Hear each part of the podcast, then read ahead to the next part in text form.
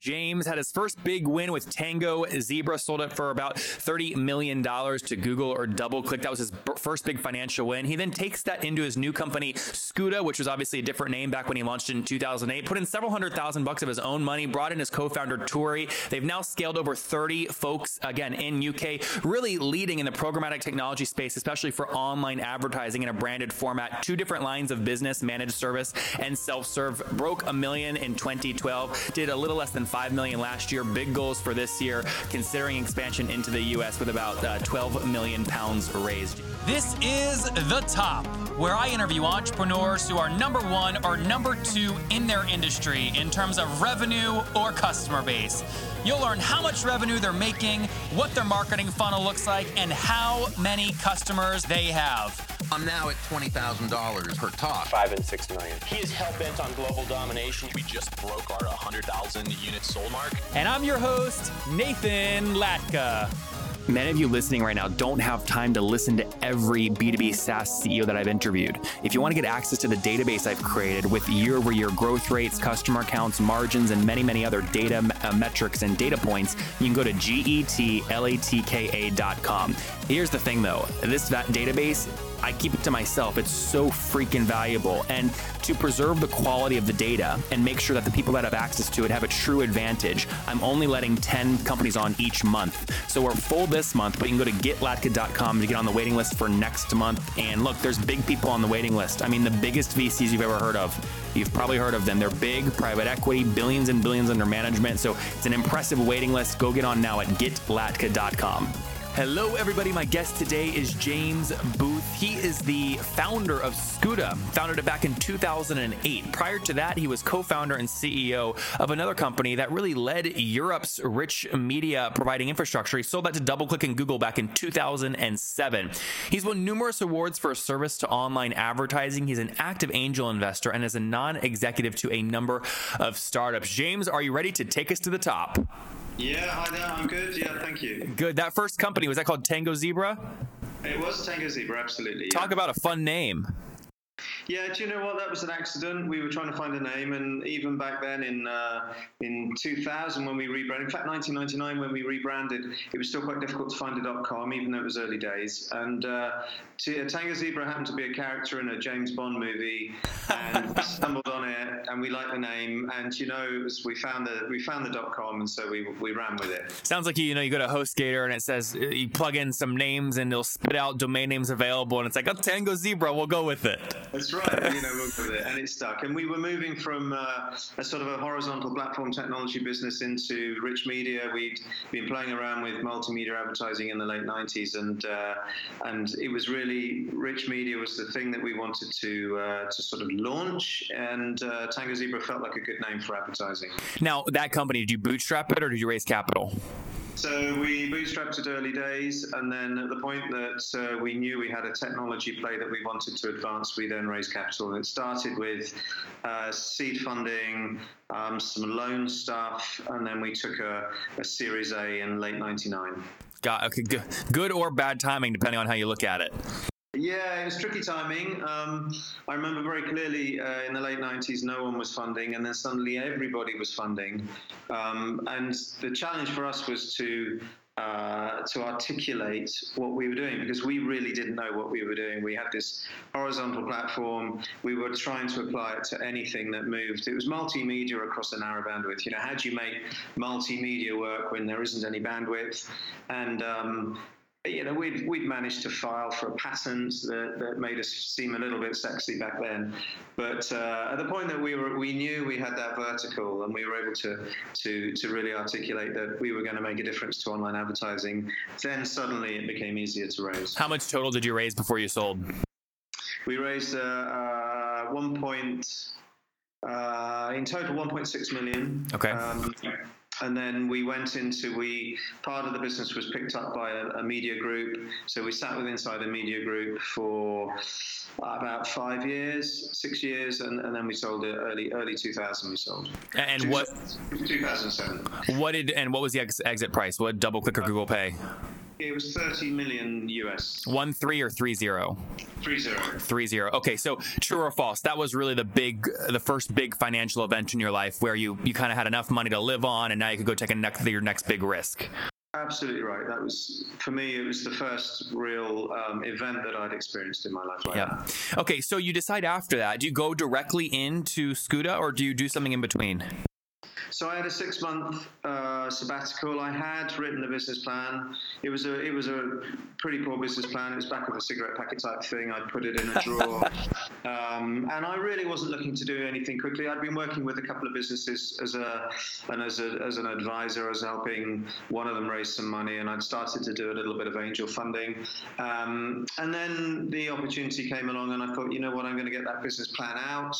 We were called Rockabox back then. We rebranded to Scoota in 2015, and for me, it was I'd started to see in the market that. Um, there was a, there was a shifting dynamic. The online publishers were losing audiences to Facebook and other social media. Brands were trying to work out how to communicate to social with inside social media, social channels, and I felt that the market needed to move to a phase where content would become an interesting um, device for marketing, and that's what my business plan had been about. And it felt by the end of 2007, it felt like it was the right time to start to, to talk about content. And so I created Rockabox. I launched Rockabox. I brought in a co-founder um, who had a background in television. We then This was Tori? Yes, Tori. Yeah. So her world was telly. We we we launched Rockabox, and then we spent about a year just deliberately going slow, looking at where the opportunities were in markets, and very quickly evolved uh, an approach to technology that we felt was relevant and interesting to that market. And then we started. I'd funded the first couple of years, and then we raised How much of your own money did you put in? Oh, it's different. I mean, in real terms, a few hundred thousand, but but actually in you know loss of income because I didn't pay myself anything for a long time, and you know, uh, and all the other stuff. It was it, it's substantially more than that. Yeah. But um, And how much we- have you raised to date? Today we've raised about twelve million pounds. Okay. And so tell us what the business does. Like, how do you make money? If you can, give us a customer example. Yeah, so very much. So we're a technology company. We specialize in programmatic technology that, that is really around the, the the branding, the specifics around branding. How do you make branding work in an exciting way through programmatic trading? And our clients are typically the agency groups. Uh, Ninety percent of what we do is what we refer to as self-serve. So our technology is activated by third parties themselves, uh, and for that we charge a, a low a low uh, cost per thousand fee. Which is what? Uh, it, it typically varies. I mean, The, the, the, benchmark is about one pound fifty cost per thousand, uh, and and within that there's the technology, there's support for creative, there's the analytics piece. You know, there's a bunch of stuff within that fee, and then ten percent of our activity is what we refer to as managed service, where we're activating the uh, the campaigns for and behalf of the clients, and for that we take a percentage of media, which is typically around the 20 25 percent, and and that covers license, distribution, time and material to activate the campaign and optimize campaign, analytics, creative. That whole piece. And those are the two pieces. So 90% self surge, a low CPM fee of about 1.5 pounds, and then you have 10% managed services where you take 20 to 25% of total media spend. Correct. And with the self-serve, it's very high margin because you know we're, we're not concerned with media. The media is all dealt with by uh, by the clients. So that's an 80, 85 percent gross margin. That's great. That's really great. And do you see? I imagine you see lower gross margin on the managed service because you have people there. Yeah. All sorts of different, considerations. Yep. Now, what is the uh, in terms of revenue representation? I imagine it's not 90-10. I imagine you probably have a, a difference there. Yeah. What's the revenue split between those two avenues? Yeah, ab- absolutely right. Because if you're trading managed service, you're including media in that revenue, uh, whereas self-serve is net of media. So I would say self-serve typically is about two thirds. Makes two, makes up two thirds of your revenue. Correct. Interesting. Um, okay, now, uh, so so I think I have a good understanding of the story. Where are you guys now in terms of location? What's the team size and where are you based? So we're in London. We're about 30 people in London. We're going through the process of um, considering a move to New York or, or looking to open in New York. We're, we're just running through some tests at the moment to um, to make sure that there's enough demand there, but we believe there is. Uh, we're in London, but we we deliver campaigns all over the world. So we we deliver to about 50 countries at the moment, and we have global campaign activity happening all the time. But we've managed to be we've managed to do that really from having scalable tech. I mean, our focus has been very much on building a buy-side platform that is genuinely scalable, uh, so we can deliver global campaigns without having to go through a manual test process. And what's the weirdest? So you're obviously a creative guy, being in the in the ad tech space. Uh, James, what's the weirdest thing you've done to acquire customers? Uh, there's the thing. Tell Um, me the one that made you laugh, the one you're most embarrassed about. Yeah, I don't know. I think nowadays, um, because I've you know I've been in the industry for 20 years, and um, and I, you know after that period of time, you get to know the, the, the client base pretty well. Uh, but in the early stages. Um, you know, we were in the early stages. We were we were working out of Gloucestershire, which is you know in the west of the country. I was getting a train once a week, and I would make up all sorts of things to try and get to try and get. Uh, Give me an example. well, we had a, a situation in, I think it's probably late 99 or early 2000, where we were trying to raise some profile and we couldn't raise any profile. And, and I ended up having a conversation with somebody who was a journalist. Um, and I let slip a load of stuff that was we were making mock-ups. It was early, early days, and we were putting mock-ups together to, to then take into clients. And I may or may not have let him believe that some of those mock-ups were were real. And uh, he then he then did a, a comprehensive piece in the trade press about how we were working with these clients, which of course we then backtracked on massively and, and got a withdrawal. But it gave us the the exposure we needed, and, and after that piece of activity, the phones started ringing and, and we were off. That activity, though, also brings so much efficiency to your cross structure, right? Your biggest expense is people in terms of development hours. And if you can slip mock ups where you've only invested design and thought time to then see if it validates in the press, that tells you if you should actually spend the money to build it or not. Genius. Right, absolutely right, and it worked, and it was extraordinary to see when we were then in press talking about what we referred to as rich media back in those days, um, and actually found that agencies were calling us and publishers were calling us, brands were calling us because suddenly there was a story there around how do you make online advertising, display advertising interactive, how do you drive branding, how do you, you know, how do you make online advertising much more interesting? And there was, in fact, my stupid face in this in this article, having you know showed this guy some really, really back in those days. I mean, this is when bandwidth didn't exist, and being able to show him some time-based sequential multimedia experiences that that uh, hadn't been seen elsewhere in market, and and that was that was exciting. I mean, it, and there's the whole thing. There's no such thing as bad press. Not at all. Not never. So where are you at today in terms of total customers using you, whether it's the self-serve or the managed service side? Uh, well, we work right across the industry, so we work on and off with, with all of the usual suspects from a media agency side. I mean, we have some very close arrangements, you know, um, partnerships partnerships with some. We work uh, with the independent trade desks. We work with the big agency groups. Are we talking though tens or hundreds or thousands of total customers? Well, if you're talking about brands whose campaigns are delivered by our technology, then it's hundreds, um, hundreds and hundreds. Um, but if you're talking about actual paying customers, it's much less than that. Because it's the agencies. Because it's the agencies. What's And that so- number? Oh, it, it's probably in the 20 or 30. Yep. You know, maybe maybe 40, but it's a you know it's a much much smaller number because each of those agency clients have a you know they have a, a Five, six brands. Yeah, exactly. Fascinating. And what was your fir- have you guys broken the million dollar kind of revenue in one year mark yet? Oh yeah, oh, very much so. What was that year? Do you remember? Uh, well, Tiger Zebra, it was um, that would have been probably 2001. Um, I think for Scoota it was 2012, maybe 13, 2013, I think. And if you fast forward to December 2017, the holiday party, you're all cheersing and toasting and drinking because you hit what revenue number? What's your big goal, a stretch goal for this year? I think it depends where you where you where you count revenue because last year uh, we we hit that 10 million pound spend on the platform, which was good. That's And that was on your self-serve side. No, that was on the managed service side. Got it. So, you know, and then, but because we've shifted dramatically to um, Self-serve, our goal for self-serve is five million. Um, whether or not we get there this year, we don't know. But um, what did you do on that one last year?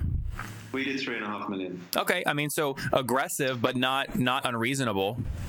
Yeah, it's aggressive, and it's you know it's like I mean the first half of this year has been quieter than it might have been because you know the market has experienced a little bit of a, a downturn off the back of you know some of the concerns around brand safety that uh, some of the brands have, have shared in market, and that's caused some issues for agencies. But you know we see that as a real opportunity for us. Uh, we, the solution we have now is is 100% transparent. It's um, you know it's got all the brand safety elements built into it, and and so we're we're actually really excited off the back of that phase in market. Um, whether or not we get to where we want to revenue wise, that's you know we'll we'll see. But we we, we should actually you know we're forecasting profitability for this quarter, which uh, for us is a, a, good mark.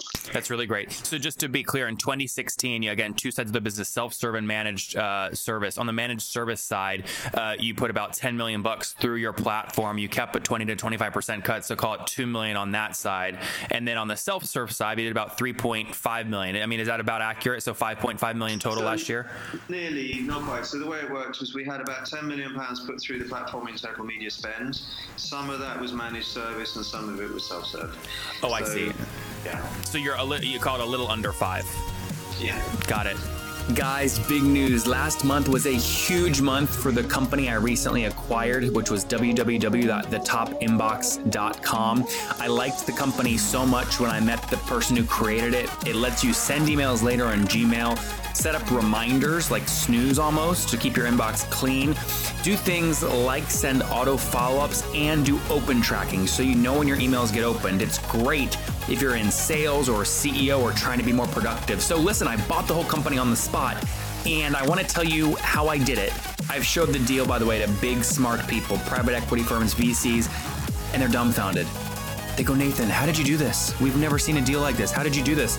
So I did an unbelievable deal, and I want to show you the income report. So for me to send you the income report, go to www.thetopinbox.com click the red button that says install this on Gmail. And when you do that, my email will appear. It'll appear in a little uh, Gmail pop up window. Send me an email and I'll reply immediately with the income report. And you can see how I'm buying and growing small B2B SaaS companies. That's www.thetopinbox.com. Totally free to try and use. www.thetopinbox.com. All right, let's wrap up here, uh, James, with the famous five number one. What's your favorite business book? Favorite book now, I'm going to have to put a confession here. I'm not very good at reading business books, but I read Crossing the Chasm years ago, and and uh, you know that was that's one that everybody reads. Jeffrey Morris, good guy, super smart. Number two, is there a CEO you're following or studying currently?